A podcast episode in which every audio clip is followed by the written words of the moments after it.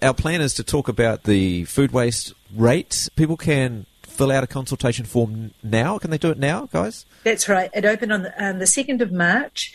Uh, so that's open. So if you go into Waikato District Council, uh, onto the website and say it, and you'll be able to follow the link on there. Uh, there's also um, consultation forms at the library, um, and I've yet drop off the forms to the community house as well. Unfortunately, my whānau's in isolation uh, at the moment, and my partner's uh, positive. So we're sitting here and I'm working from home. So I might have to get someone to the forms to take up to the Raglan Community House as well. Yeah, yeah. Uh, so the so the scenario with the food waste at the moment is is council is paying for it this current year via an external fund. Is that has that funding dried up, Lisa? Is that what's happening here? It's not dried up. It's actually part of the waste minimisation um, fund that we have, that all councils have. And so we, uh, as you know, last year, um, council agreed to continue the food waste collection for another year, uh, 2021 uh, to 2022, which is coming to an end at the end of the financial year. Uh, so, with myself and the community board and the support of the wonderful people at Xtreme Zero Waste, um, really championed for us to go out again to our community um, to consult um, on continuation of the curbside food waste collection, which we know is really important to our community. And something to remember, Aaron, is the hard work that's gone on for probably Liz for the last five years, where we were really fortunate to be a trial community for the curbside food waste collection, which Liz uh, was an integral part of that trial period. And for I think the last five years, we've had the food waste funded um, either by the magic of the team at Xtreme Zero Waste, um, by the uh, Waste Minimisation Fund, and also by the funding that um, Xtreme had successfully got previously to do it. So we've had it Liz, for about five years, haven't we? Or four or five years, um, paid for by um, other organisations. So um, now it's time to go out again uh, to our community uh, to champion for the service. And Lisa, you're you're on the are you on the solid waste committee? Is that what it's called at council? Yeah, that's right. I am. Subcommittee. I guess they're always subcommittee. Yeah, and the, and and the subcommittee really looks at not only, um, you know, for Raglan but across uh, the district. And because we are really fortunate and privileged in Raglan to have, um, you know, our Xtreme zero waste. Uh, we're the only community that has a service like this uh, across the district, and I know that Huntly and other communities, especially in the north, um, would love to have what Whaingaroa has. Um, you know, with our recycling, um, with Xtreme zero waste, and our curbside food waste collection. So. And, and, I think what we need to understand as communities across uh, Aotearoa is that the food waste will come in as a necessity um, and so it will become something that uh, every community urbanised will have. So do we? So is there a? T- yeah. So I wanted to ask: Is there a timeline on that happening for our district, for Waikato district? Um, we're hoping to implement that over the next uh, three to four years for our communities. Obviously, uh, we have really diverse communities, so uh, we would need to go out and work with our different um, communities across our district. Uh, and we're looking uh, very closely with Huntly um, about the recovery centre there um, and what the future of that will be. Uh, so, yes, so it, it is definitely in the pipeline for all of our urban communities in the Waikato district. Sorry so, for talking so much, so now I think it's Liz's turn. Oh no, well, there's one other question I wanted to ask you, which is so eventually the whole district will be doing it, um, and it won't be just our community having a targeted rate, it'll just be something that the whole council does, and probably every council does around the country. How long? That's exactly right. So, how long I, are we likely to be in this sort of stopgap situation where it's a specific targeted rate just for Raglan? Well, actually, um, we would have to look at that, Aaron, because we've got urban and we've got rural.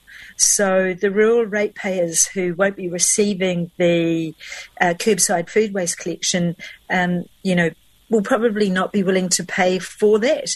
So, with all of our waste charges, it, it, it is more or less um, a targeted rate. So, we would have to look at that across the district. So, I can't actually um, answer that. So, it might be that each urban community has a targeted rate specific for their waste. So, okay. we are yet to determine what that looks like. So, I don't want to preempt that discussion yeah, no, for the no. rest of the district. Yeah, yeah, I know there's a big rural population. Um, so, Liz, eventually this is going to become compulsory. Um, do could could we just sort of wait? Could we just put the the food waste um, system aside for a year or two and just come back to it? Um, I, I, think when we review um, how it goes with um, behaviour change and people getting used to a service that diverts um, different waste streams, uh, if you stop a service and let people go back to what they were doing before, uh, which for a lot of people uh, might be putting the food waste in the in the rubbish bag, then you you lose ground in terms of behaviour change, and that's something that uh, we've worked hard at with the food waste collection. How much? Is, um, um, getting people using the service really well, and you know, using it properly, not putting rubbish in the in the food waste bin, yeah. etc. Mm. Um, so, how much food waste was going before you started the system? How much food waste was going into the blue bags? Around um, thirty-five percent. So quite a lot. Yeah, even though Raglan's always been a good um, composting and you know pig feeding, chicken raising community, um, there was still quite a lot of food waste in the rubbish bags. Yeah, yeah. So that would mean it's even higher for um, for, for other other communities around the district, I imagine. Um, so I, I, must admit, like you talk about the behaviour change thing, and I must admit, I used to have, I used to sort of have questions in my head about that, but I think we did see um, when COVID first hit Rad New Zealand, a lot of councils are like, okay, we don't care what you do with your rubbish, just throw it into something and we'll come and get it and chuck it all in, in the dump. And I know that down in Christchurch, they actually had real trouble after they did that, getting people to go back to their old habits, didn't they? Yes, yes. It, it's um, definitely been observed in, you know, a variety of settings that that behaviour change is really important to keep people on board um, and it, you know, it, it, takes quite a lot of resources to do the comms and get people uh, back on again. Plus the equipment, you know, the bins, etc., um, could get used for other things, and oh. um, it would probably take us a you know a good year or two of hard work to get get us back to where we're we are now. Yeah, it gets used for camping supplies and stuff like that.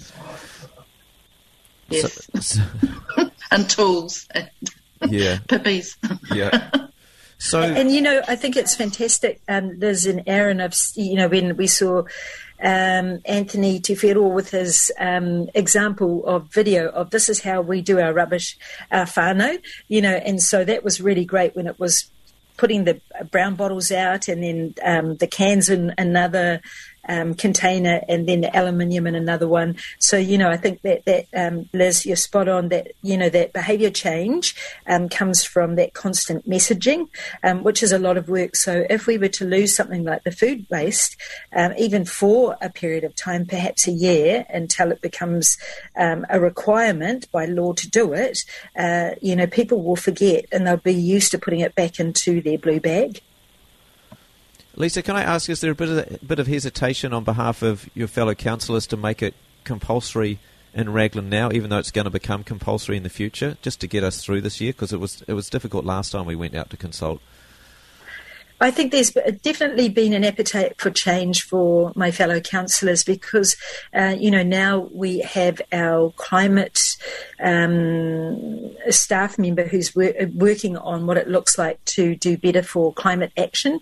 And definitely food waste is one of the um, key components that she's been promoting as part of how we can div- divert waste from landfill um, and do better for climate. And I think my fellow councillors uh, are much more on board about the necessity of taking more action um, across our communities in the district. So I feel in a better position than we were last time, Aaron. But they don't want to say it, they don't want to say it's going to be compulsory. So let's make it compulsory next year. Uh, no, we haven't had that discussion yet. Oh, okay, okay. Uh, Liz, back back to you. Um, the, let's talk about then the benefits of the food waste. And one of you guys has got someone doing fly spray in the background. I can hear, by the way. Um, Not me. it's Charlie, isn't it? I could hear Charlie getting the flies. So yeah, Liz, the, the benefits of, of the food waste. What's what, why is it important to take it out of the landfill? Let's talk about that. Uh, well, when you put um, organic waste, and it can be food waste, cardboard, paper, into the um, environment of the landfill, which is lacking in oxygen, um, the bacteria that work on it to break it down create um, methane, methane gas. Yep. And that is a very um, strong um, greenhouse gas. So that's why that's a global um, perspective. Uh, also, the food waste uh, creates leachate in the landfill, so that's it. Sort of decomposes into a brown, liquidy, acidic component that then flows down through landfill and strips out um, toxins on the way, and then they go into the bottom of the landfill, and eventually they will get into the ground eventually. But um, um, older landfills that weren't lined had more of a problem with that. But even our modern landfills, uh, the the line is only guaranteed for 50 years or so. But um, they're, they're, they're going to be there so, forever, though, aren't and they? And also, uh, then, there's, then there's the personal. Oh, sorry. I was I was saying um, the the landfills are designed for 50 years, but they are going to be there forever, aren't they? Can you hear yeah, me? the landfill doesn't go away. Mm. The line is the lining, the way that they line the big modern landfills is still has a limited lifespan. So um, that's probably another deeper conversation if you want to um, talk about how landfills are constructed. But ideally, you don't, you know, if we can get the food waste out of the landfill stream, then we won't even have that problem of the leachate. So it's a, a preventative measure. It will help our landfills to last longer. It will protect our water, groundwater supplies for future generations. So it's just generally a good thing for the wider community. and then also there's the personal benefits of um, saving some money um, by the way you use your rubbish bags because if you can get that stinky food out, you can actually make your um, rubbish bag last a lot longer before you have to put it out on the curbside. You know, you you could probably go some households that recycle really well um, could probably go for a month before they fill their blue rubbish bag. So well, let's actually. I realise we haven't talked about the cost of this. We're talking about a targeted rate that would start on the first of June. Um, Seventy two ninety was that the the cost of the rate we're talking about? Yes, it is. Okay, and so and like and I know Liz, you and I have been talking behind the scenes about obviously if you take the food waste out of the blue bag, you're using the blue bags less, and we were kind of debating um, how much of a saving. Like, yes, you're paying more for your targeted rate, but you're also saving on your blue bag. So, what what conclusion did we come to again? Uh, uh, well, we didn't actually, Aaron, but I think it all depends on how, how big your family is and uh, how well you recycle. Um, you know, some people might currently be using putting out two rubbish bags a week, um, and others uh, you know, single people, households wouldn't be using that many. So there's a little bit of variation depending on the.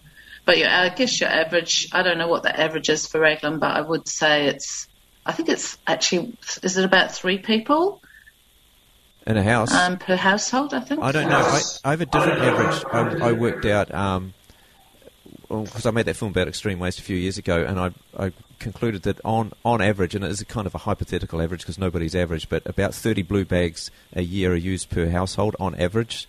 So obviously some use two a week, and some use a yellow bag a month.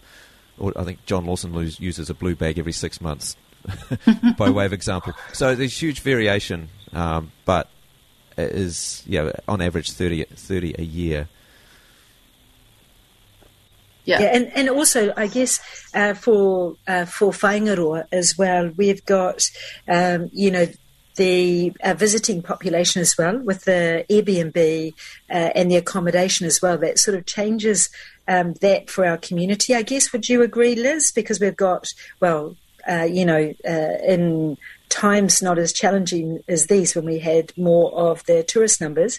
Uh, that you know so that adds a different dynamic to the curbside collection for both the food waste and the blue bags and our recycling. Would you agree with that liz? Yes, yes, Lisa. You know, there's a lot of um, not permanently occupied homes, so it's it's really hard to do stats those things, Aaron. But the good thing is that I have to say is that a lot of the Airbnbs um, and Bookabaches, the um, they do uh, encourage our visitors to use the food waste service. Mm, so uh, we see um, those accommodations actually using the service while they're being rented out. So that's good. So I would say for I, so I'm going to I'm going to say my opinion. I've worked out. I guess is that for some people might actually claw back the whole of the the um, the targeted rate, the food waste targeted rate, by spending less on blue bags. Other people not so much because they they never produced a lot in the first place. Uh, but then there's the other issue of there's the government's bringing in increased levies on landfill, isn't it, in the future? that, and that cost will go into the blue bag. Yes. Yeah. Yes. Um, so uh, there is a tax of um, landfill going into the into the landfill of refuse going into the landfill, and that currently sits at twenty dollars a ton, and it's due to go up to sixty dollars a ton in two years' time and there'll be a step in between as well, I believe, um, up to maybe this year after, after in the new financial year, um, we might see the levies go up thirty or forty dollars a ton. So the right the rise in cost of moving landfill to the landfill will um, refuse to the landfill will increase soon, very soon. Do we know? So is there someone at Xtreme see, the public will see? Oh, sorry, Liz. We're having all sorts of funny things with the Zoom. I was going to say, is there someone at Xtreme who knows how much of the blue bag cost is actually that waste levy at the moment? Uh, yes, I could probably um, find that out. Okay. Yeah, one. Um, don't worry. If we don't know it today, we don't know it today. That's cool. Um, I just it'll one be thing a I wanted fraction, to go. You know, it'll be a tiny fraction because. Yeah. That's all right. I wanted to ask about. Um, you mentioned greenhouse gases before. Methane's a greenhouse gas. Do we know how much? What's the contribution of gases coming out of landfills to the greenhouse gas problem the world has? Mm.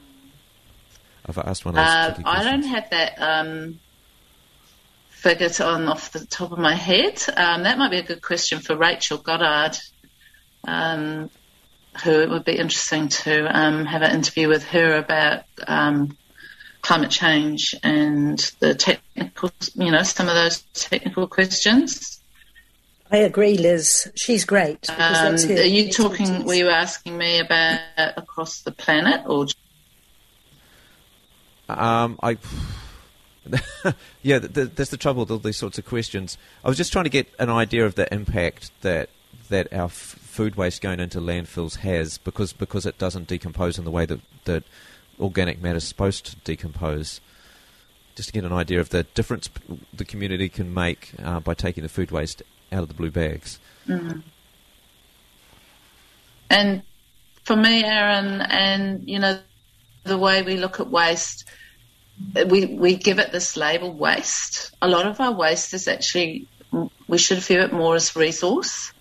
You know, it's just giving it the name waste implies that it has no value for anything else. You know, and that's the recycling program has turned that around to some um, degree, and um, people, I think people still, a lot of people still regard food scraps or spoiled food as something they just need to get rid of, whereas it is actually a really valuable resource, um, and it's an organic resource, and in the way that nature deals with um, these kinds of um, materials is that they, you know, they return to the earth as a, and they feed the soil, and that's what we should be doing with our organic waste. And, and that is what Xtreme's um, doing, basically, isn't it? At a very basic level, we should not be putting it, sending it many kilometres on a truck.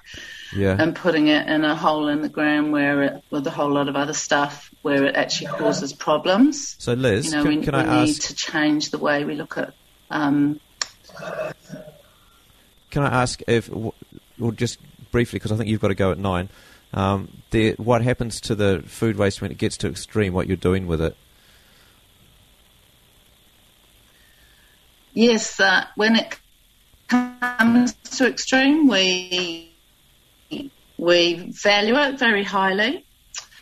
We look after it. We mix it up with um, and we put it through a very natural process which requires no additives, um, just some careful management, and we make composts, which uh, lots of people might have tried now.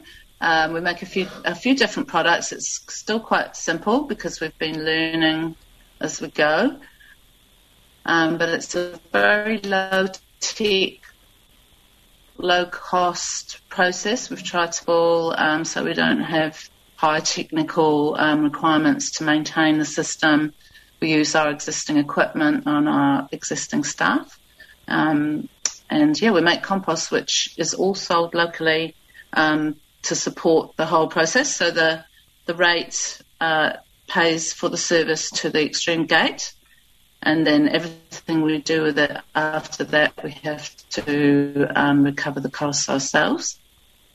So it's kind of a with the council and the community to recover that organic waste, get it to Xtreme, where we then um, create a circular type process to produce compost, which um, I'm I'm hearing good things about what the results that people get in their gardens. I've seen some wonderful wonderful gardens um, that are using our um, compost. Yeah, yeah, yeah. Hey Liz, um, uh, your, your, your Zoom's breaking up a little bit as well, but um, I understand it's time for you to head off to another meeting. So thank you for your time. I hope you can hear me. Are you still there? Yes, uh, my connection was a bit unstable. Can you hear me now? Yeah, yeah, I, have, I can hear you, um, but sometimes it gets a little bit breaky uppy. Um, so we might wrap up the, the food yes. waste discussion here, and I'm, I've got to talk to Lisa about other council issues. Um, so thank you for your time, Liz. And for folks who wanted to Thanks, Aaron. Thanks, Lisa. Folks, see you, Liz. Have a lovely you, day. And for folks who wanted to know more about um, what happens with the co- the hot compost unit up at Xtreme, I did interview Liz um, last week uh, about that, and um, we've got that podcast and that and and things on our website. Lisa, do you want to? We'll just go off the air for a second and get ourselves organised, and um, I'm going to play What's the time? I'm just waiting. I'm just fudging things while the news becomes available to play. There we go. It's just clicked in. And um, and I will be back just with our, our normal council interview that we do in just a moment.